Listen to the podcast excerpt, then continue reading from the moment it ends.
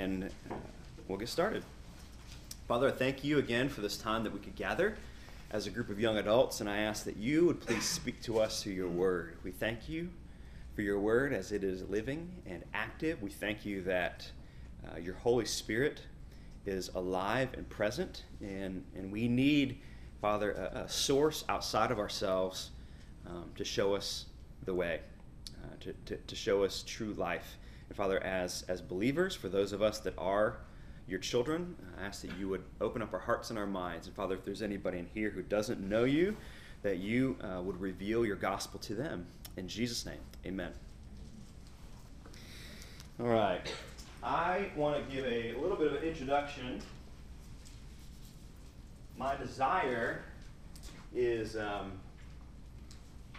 if you are here for the first time, that you don't need the last couple weeks of our study to kind of know where we're at in the book of Haggai.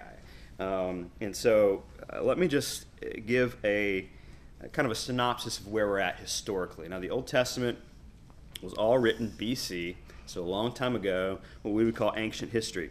But in the timeline, we have the nation of Israel had fallen away from God and had turned and worshipped other gods, and the prophet Jeremiah said, if you don't turn back, you'll be punished. You'll be punished by being conquered by a greater nation, and you'll be exiled. So we see in the course of history in 609 BC, the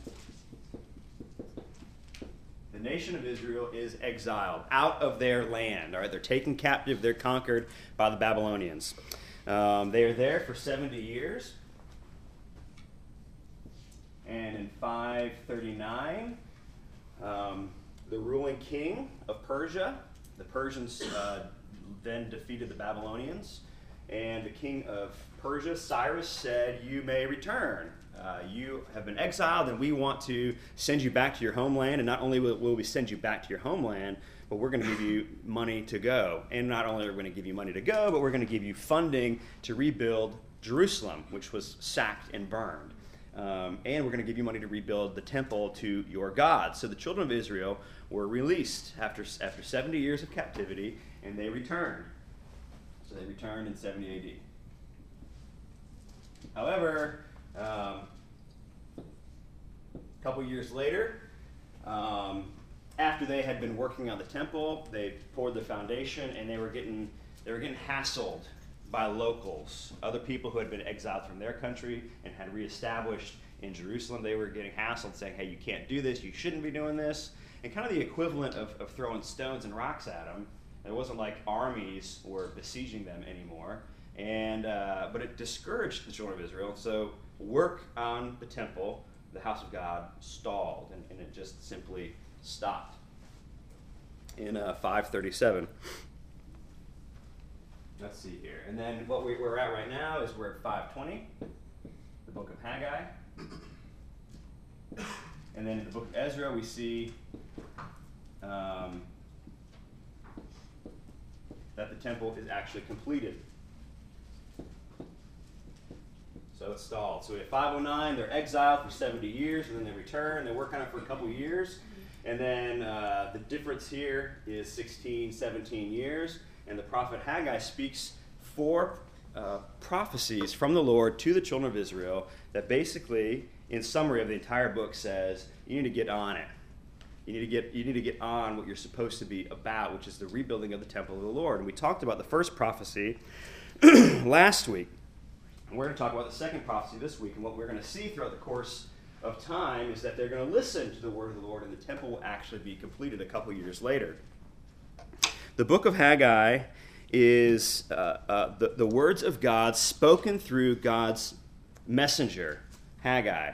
Haggai was one of the exiles. He had returned from Babylon with the rest of the remnant, and he was God's voice, and God spoke through him to the children of Israel in four different prophecies. The book of Haggai is a call to God's people to not only rebuild the temple, but to turn their hearts back to God, because their hearts were not turned to God. They had been discouraged, and they were not doing the things that God had called them to do. There were physical sins and problems. Some of those were that they simply had not actually physically built the temple.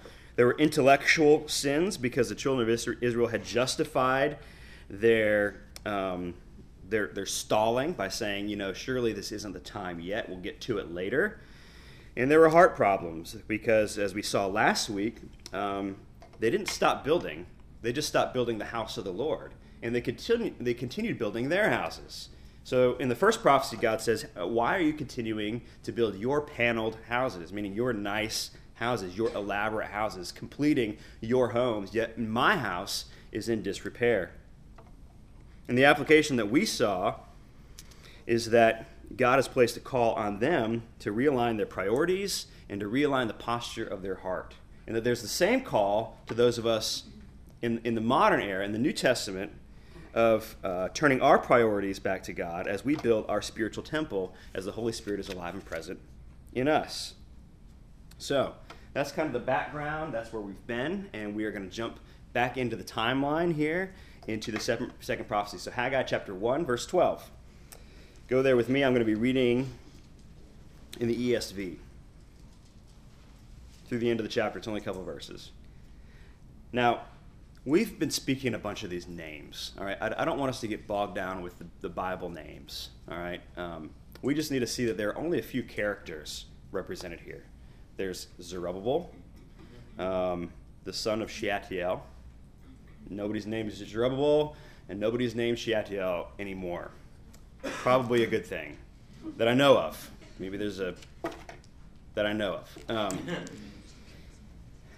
But Zerubbabel was the governor. All right, Zerubbabel was the guy that the king of Persia has said, you are in charge. You're not the king. I'm the king because I'm the conquering king. But Zerubbabel was actually in the line of David. All right, so he follows in the prophetic line of King David, and the name Zerubbabel is in the line between David and Jesus. So there's a connection between the coming Messiah and the first king of Israel, the son of David. Joshua is one of the other characters here, the son of Jehozadak, and he is a high priest coming from the line of Aaron, which was the first priest. So these guys, they have long names, they have confusing names, but I don't want us to get bogged down by it. So that's two players. And then the third player is the remnant, all right, or the children of Israel, the exiles. So you have God speaking through Haggai to these three people, essentially, Zerubbabel, Joshua, and the people. So, verse 12, then Zerubbabel, the son of Shealtiel, and Joshua, the son of Jehozadak, the high priest, with all the remnant of the people, obeyed the voice of the Lord their God and the words of Haggai the prophet. And the Lord their God had sent him, as the Lord their God had sent him. And the people feared the Lord. Then Haggai, the messenger of the Lord, spoke with the people with the Lord's message, quote, I am with you, declares the Lord, end quote. And the Lord stirred up the spirit of Zerubbabel, the son of Shealtiel, the governor of Judah, and the spirit of Joshua, the son of Jehozadak, the high priest, and the spirit of the remnant of the people. And they came and they worked on the house of the Lord of hosts their God on the 24th day of the month, in the 6th month, in the second year of Darius the king. So what we see in this text, the first thing that we see before the addressing of Zerubbabel and Joshua and the people, or after the initial address, the first thing is we see that obedience happened, okay? So last week we talked about how God called out their sin. You haven't built my house. All right, God called out the consequences. God says, you are seeing now that there are physical consequences. He says, you're eating, but you're not full. You're drinking, but your thirst is not quenched. You're building, but your buildings aren't going up. You're putting money in your pockets, but there's holes in your pockets. He's saying there are physical consequences for you not doing the things that you've been called to do. So he calls out their sin, he calls out the consequences, and he gives the command. We saw it last week, build my house. Build my house. He says, go up to the hills, get the wood, and bring it back, and build my house. And this is the response of the people. It says the people obeyed. Now, obedience only happens when there is a command or a law given. Now, that's kind of a no-duh kind of statement, but I want us to kind of think about that for a second. This is not an accidental obedience. This is not a I happen to be doing the right thing at the right time, but they're actually responding to a call of God. They're responding to something that God has said, you need to do this. They were acting because of the command of God. The second thing that we see in verse 12, at the end of verse 12, is that the people feared the Lord, it says. It says that they obeyed the voice of the Lord their God and the words of Haggai the prophet, as the Lord their God had sent him, and the people feared. So they obeyed and they feared. What we see throughout the course of Scripture is that fear and obedience actually go hand in hand. You don't have to turn to these references if you don't want to, but you can if you'd like. And I'm going to show a couple different places throughout the course of Scripture where we see fear and obedience working together. Deuteronomy chapter 13, verse 4 says, this is God speaking to his children, the children of Israel.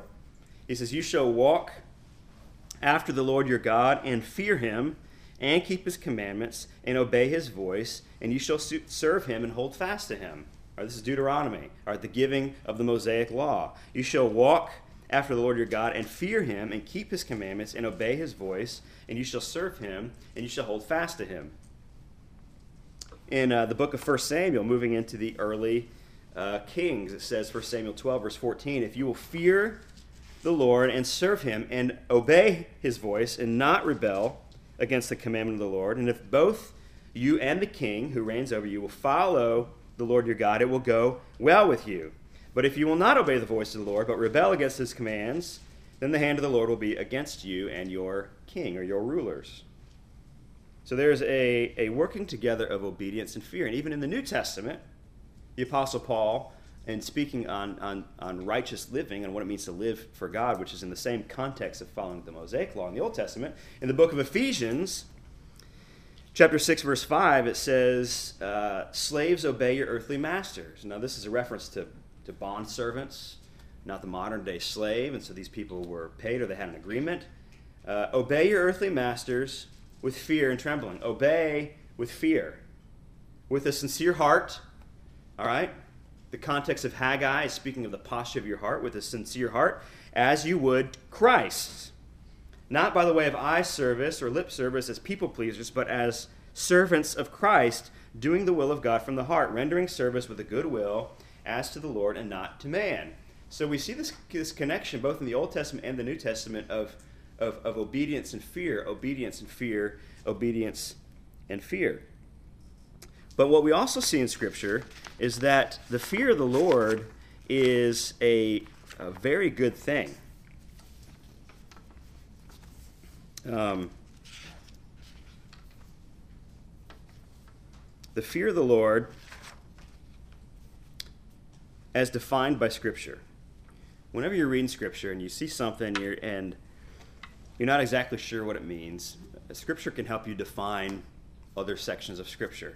And when we hear the word fear, we default to the negative connotations of fear. What does a child do when she's afraid? She'll cry, or she'll cower, or she'll hide. What do we do when we're afraid? We'll often avoid. If there's a history of cancer in your family and somebody says, what do you think about it? And yourself, you might want to avoid it. Say, oh, no, it couldn't happen to me. You just kind of avoid. Or if you're afraid of getting in trouble for maybe something that you actually done or something that somebody might blame you for, you might actually lie or deceive to protect yourself because you're afraid. But there's a healthy fear. There's a healthy fear that is defined by reverence and awe, a kind of fear that you look at something and you say, whoa, that deserves my attention. That deserves me refocusing on this or this situation. As defined in Scripture, the fear of the Lord is wisdom. It's not a bad thing. It's a great thing. Who doesn't want wisdom? We all want to be wise. None of us want to be foolish. Psalm 19:9 points to the fear of the Lord is wisdom. Proverbs 1:7 says that the fear of the Lord is the beginning of knowledge.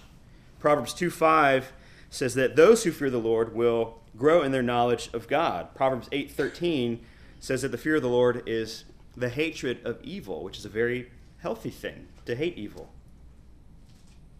Proverbs 10:27 that says that the fear of the Lord prolongs life. Who doesn't want that? Proverbs 14:26 says that those who have the fear of the Lord have strong confidence, and their children have a refuge to go to. That's encouraging. Proverbs 14:27 says that the fear of the Lord is a fountain of life. Proverbs 16:6 says that by the fear of the Lord, one can turn away from evil and destruction. Proverbs 19:23 says the fear of the Lord leads to life, and whoever has it rests satisfied. That's like the breath of fresh air. Proverbs 22:4 says that those who have the fear of the Lord are rewarded with riches and honor and life. Proverbs 23:17 says that the fear of the Lord, that in the fear of the Lord there is a future, and that there is a hope, and that you will not be cut off. So with that definition of the fear of the Lord, it's glorious, it's beneficial, it's filled with awe and hope and glory and wisdom and protection from the one who can truly protect us, the Lord Jesus Christ. So when the children of the Lord, when the children of Israel obeyed from the first prophecy, this is build my house, and then it says that they had the fear of the Lord, they had the healthy kind of fear. And what we see is that this combination of healthy fear, which is awe and reverence and worship, is combined with obedience. The result is a right heart. That's what it is. So they're not just obeying because they don't want to get in trouble. They're not just obeying by accident. And the fear of the Lord that they have is not this cowering, hide under a chair because I'm going to get zapped fear, but it is an awe fear. It is a reverence fear. It is a respect fear. It is a I am here and you are here God fear. And so when you speak, I'm going to listen fear. And not only am I going to listen, but as I hear the words of God that tells me what I ought to do, I will respond in obedience with the right heart. And that is what Haggai is speaking to the children of Israel as a word from the Lord. To obey with the right heart. Because the long history of the children of Israel is dirty. And there were people who did the things that they were called to do. They offered the sacrifices that were offered, but their hearts were not right. They were doing it for the show. They were doing it to check it off on the list. And all throughout the Old Testament, we see that it is about the heart. Where is the posture of your heart? Where the posture of your heart is, it's going to show in your actions and your attitudes and what you prioritize, your paneled house or the house, the dwelling place of God in the Old Testament context. So there's a healthy fear and a right obedience that displays a right heart. Obedience and fear. And that's what the children of Israel are showing here in Haggai chapter 1. At this point in the text, we actually hear the second prophecy. All right, at this point, we're just getting the narrative that they heard the first prophecy and that they obeyed and that they had the fear of the Lord in them. And then now in verse 13, we hear the second prophecy from the Lord through the voice of Haggai. Verse 13, it's one sentence. Then Haggai, the messenger of the Lord, spoke to the people with the Lord's message, quote, I am with you, declares the Lord. I am with you, declares the Lord. It's good for us to establish that the Lord was never absent in this context. But when God says, I am with you, there's great gravity there. What we know is that obedience and fear, which equals a right heart, brings an experience of God's presence and all of its blessings unlike anything else. Okay? Obedience with the fear of the Lord can bring an experience of God's presence and all of its blessings unlike anything else. God was always there, but without obedience, without the right heart, God can withhold his blessings. I always have liked the statement that God works most through our obedience. God works most in your life and in your heart and in your soul when you are obeying with the right heart. And God works most through you to impact the world when you obey. That there's this hand in hand of God works most through your obedience. Now, can God work through your failures? Yes. Can God work through your face plant? Yes. Can God work through your sin? Yes. He can do all sorts of things. I mean, if you really want to be an example of how not to live your life and how to ruin things, God can use that in his cosmic scheme. All right? But God works most when you're living an obedient, faithful life that is postured towards him. He works the most that way. So it's easy to say, God says, I'm with you, and we can all just say, well, yeah, we believe that. Of course, God is with us. We believe in God, and we believe that he is actually with us. But something different happened to the children of Israel. They had this long history where they had just returned. It hadn't been that long. They had just returned from a 70-year exile. Some people had actually lived from the beginning to the end, and they remember what the temple was like before it was demolished. And many people hadn't. They had been born in exile. But they had heard the traditions and the history of their people.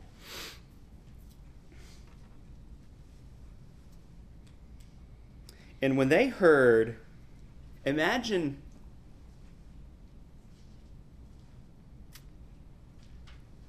it would be easier if God,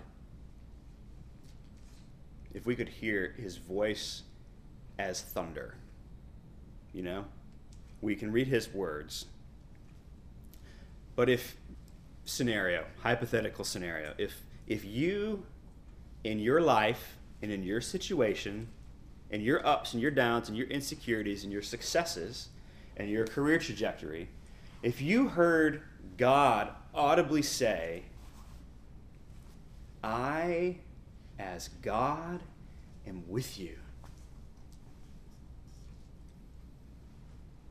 There's nothing else that could bring you peace like that. Nothing else. Nothing else.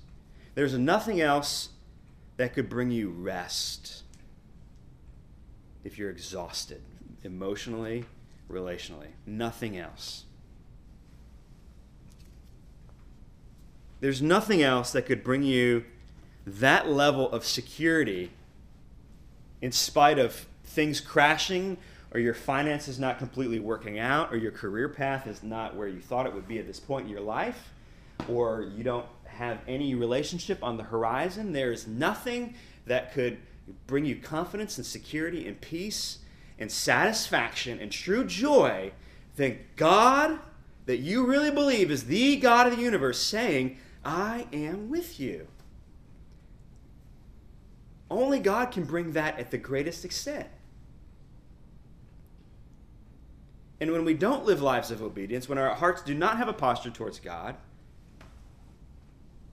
his blessings are roadblocked, not because of him, but because of us.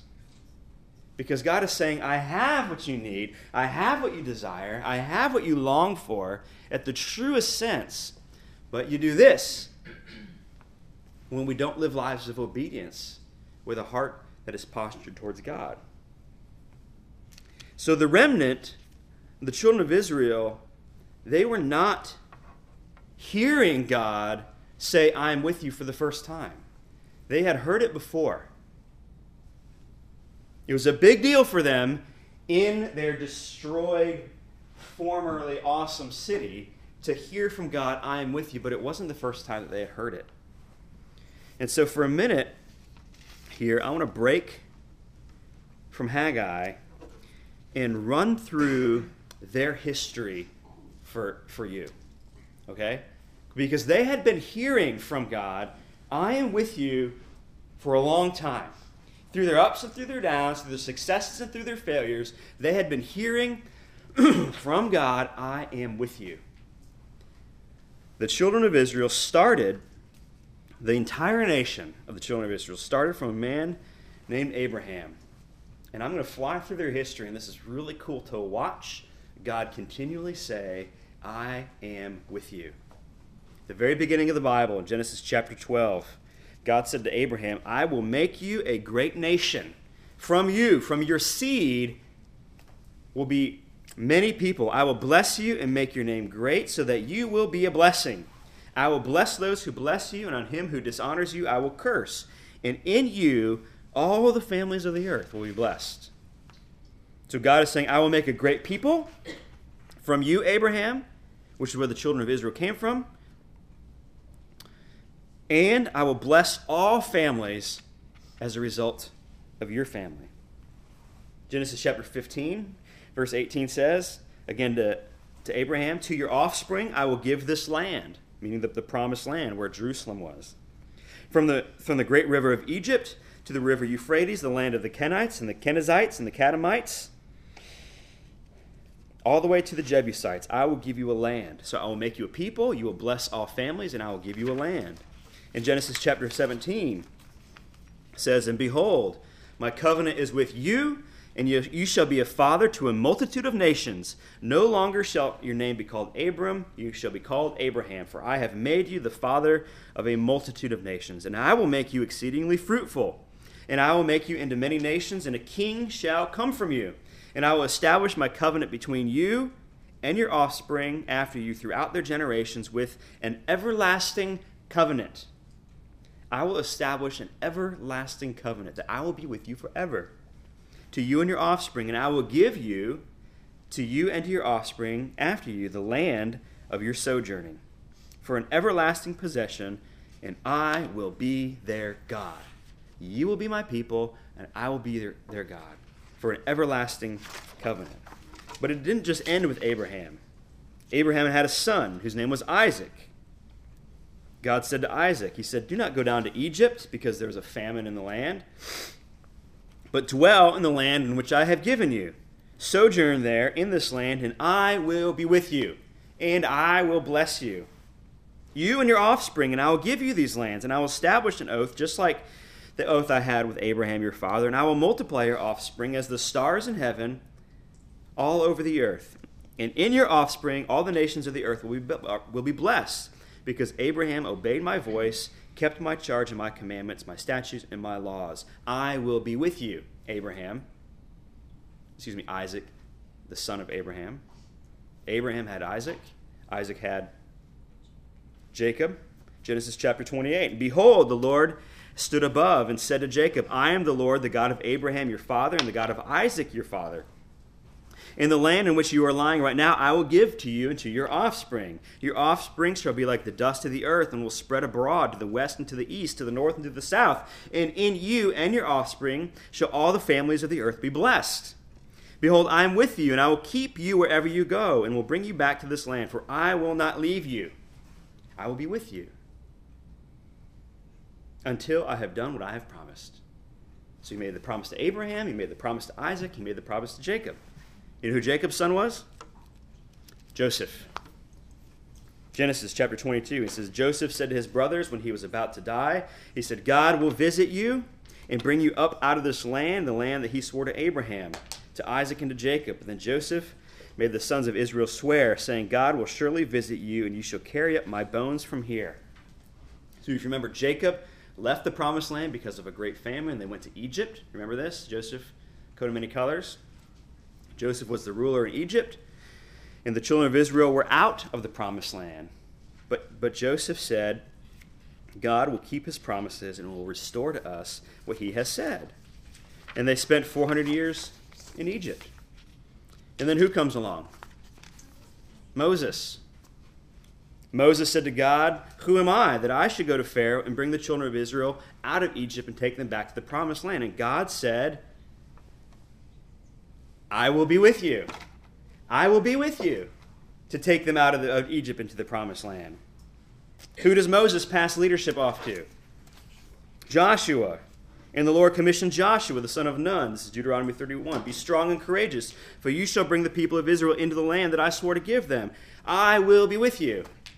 I mean, this is not multi-generation. I mean, we're not skipping. This is person to person to person to person to person. I will be with you.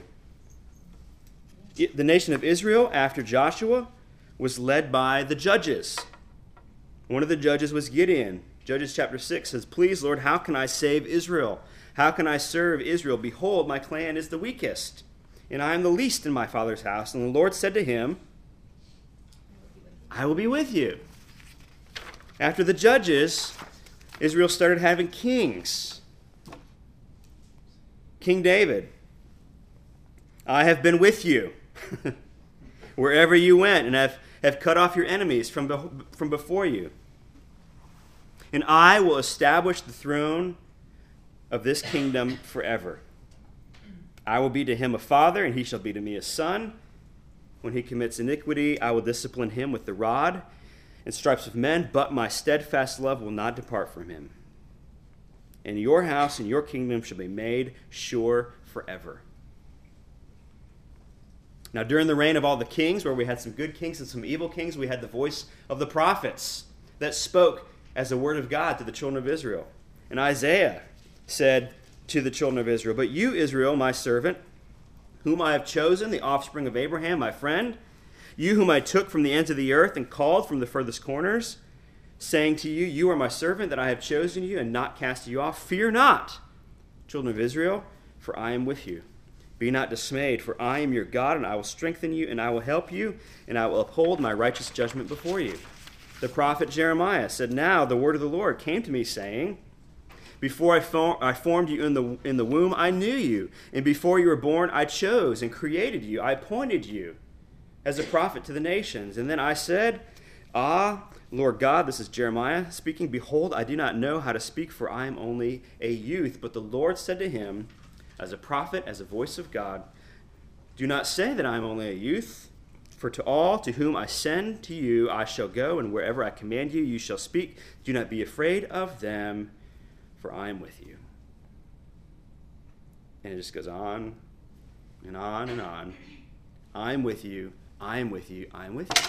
And again, okay, so we just walked the entire history, all right? Jeremiah was the one who said, "Get your act right, saith the Lord, or else you'll be exiled." And they didn't, and they got exiled. So they went to Babylon.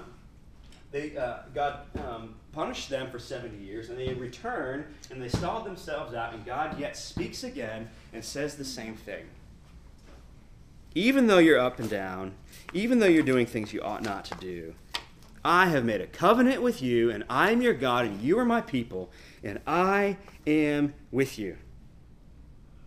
Their history had been a rough one, but God was still a God who could be feared and could be trusted and could be obeyed. And the children of Israel, when they heard it, they knew that a right-hearted obedience would always be in their best favor, because they had seen it and they had heard it from the generations that had gone before. Now,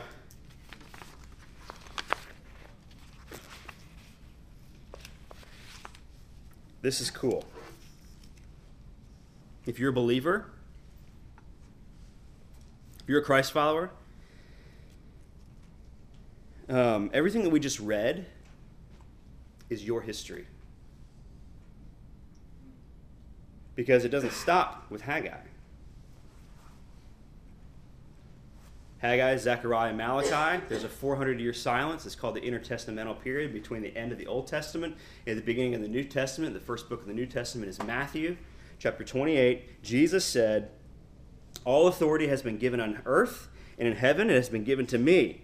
Go, therefore, and make disciples of all nations, baptizing them in the name of the Father and of the Son and of the Holy Spirit, teaching them to observe all that I have commanded. And behold, I am with you always, even to the end of the age." That I am with you. The book of John says that if you love me, you keep my commandments, which is the same thing that God was speaking to the children of Israel. "And I will ask the Father above, and he will give you another helper who will be with you forever, the Holy Spirit, that God will be with you in a new way, in the new covenant, but he will still be with you like he was with you before. Even the Spirit of truth, whom the world cannot receive, because it does not see him and does not know him, you know him, for he dwells in you and will be with you. In you, with you. I am with you. Hebrews chapter 13, verses 1 through 6, the apostle is speaking about what it means to live a righteous life, which really is what it means to have a posture turned towards God, which is the same thing that Haggai is saying to the children of Israel. And in the book of Hebrews it says, let brotherly love continue. Do not neglect to show hospitality. Remember those who are in prison. Let the marriage bed be held in honor and undefiled before God. Keep your life free from the love of money and be content with what you have. For he has said, I will never leave you, nor will I forsake you. So we can confidently say, the Lord is my helper. I will not fear. What can man do to me? So if you're a Christ follower, their history is your history. Because when Jesus Christ came, he brought a new covenant. And that new covenant is a fulfilling of the old covenant. It makes the old covenant obsolete. It doesn't mean it was pointless, but it fulfills it. And it changed things from the physical to the spiritual. There was a physical children of Israel. There was a physical nation. And there was a physical law written on tablets of stone. And there was a physical temple that needed to be worshipped in. And there were physical sacrifices, goats and animals, and the blood of animals that had to physically be killed and physically be offered and physically be burnt as sacrifices to God. And when the entrance of Jesus Christ came, it brought a new covenant and changed it to the spiritual, that you now sacrifice your life for him. The way that you live, the way that you give, the way that you think, the way that you build your life and your relationships, the way that you work is an act of worship and an act of sacrifice spiritually. And we no longer have that old temple, but we have the spiritual body of Christ that happens to have four walls and what we call the local church, but it's not about these walls, it's about these people, that we are the spiritual body, that we are the spiritual church. And so there's a shifting in the New Testament, and we can take great joy and confidence and hear from God what they heard in their history, that God is with you. God is with you, declares the Lord. You are a part of Israel's history, and they are part of yours. That the wall of hostility has been broken down between the children of Israel and the non-children of Israel. That the gospel, the new covenant, is now available to us. And these things apply to us. Moving forward in the text, after God declares, I am with you, he says, the text says in verse 14, it says, and the Lord stirred up the spirit of Zerubbabel and the spirit of Joshua, the high priest, and the spirit of the remnant of the people. And they came and they worked on the house of the Lord of hosts, their God. This is mysterious. To stir, when it says that the Lord stirred their spirits. To stir means to awaken, or to enable, to enlighten, or to renew, to refresh. The stirring accompanied their obedience and their fear. But as sinful humans, there's always something inside of us that longs to be stirred as a precursor to obedience. Every single one of us, if you're a Christ follower, you've had those times in your life where you were just blah and dry and ill-motivated, and if you were just honest, you would just say, I'm not feeling it. I don't want it. I don't feel like spending time in the Word. I don't want to pray. I don't know what to read. I don't want these things. And there's something inside of us that says, if I only had that oomph inside of me, if I only had that extra click or that extra desire, or that fire was just lit a little bit more, then I would have the motivation to do the things that I already know that I ought to be doing. And what we see here is that the stirring happened after the obedience. The stirring happened here after just responding to the command of God, build my house. And the reality is that our right obedience, again, brings the experience of God's blessing at a greater level, unlike anything else. That obedience and right obedience with the fear of the Lord brings an experience that God can only bring after we obey. I don't know how. I've had this conversation dozens of times of I'm not feeling it. What do? I don't know how to stir your spirit other than asking you the questions, are you living a life of obedience? Is there unconfessed sin in your life? Is there unaddressed issues that you need to bring before God or before a brother or sister? Is there a long-standing struggle that you just haven't attacked? A bad habit, a sinful activity? Are you spending time in the Word? Are you praying on your face with your hands open before God? Are you in the fellowship of believers? What is your worship like? Are you giving in any way, your time or your resources? Are you interacting with the next generation for the sake of the gospel at all? And if you're not doing those things, none of us ought to be surprised that there's a numbness that results from that. We've all been there. And you might be there now. I've been there. Oh, I've been there a lot. And the only way that I've ever experienced getting out of it is coordinated with my obedience. And it's not that, like, I can't wait to get in the Word, but it's kind of like, I need to get into the Word so that I can get out of this funk. I need to get around other believers so that I can get stirred in ways that I can't stir myself. These are not hidden truths from God. They're not riddles or word jumbles that we have to work hard to finally figure out the golden verse that'll get us to that place where we're finally feeling that stirring of the Holy Spirit in us. But what happened with the children of Israel is that they heard the command, they were in awe of their God, and they obeyed, and then their spirit was stirred. And what we know is that God is speaking today through the book of Haggai, because the Word of God is alive and is active. It says in Hebrews chapter 4,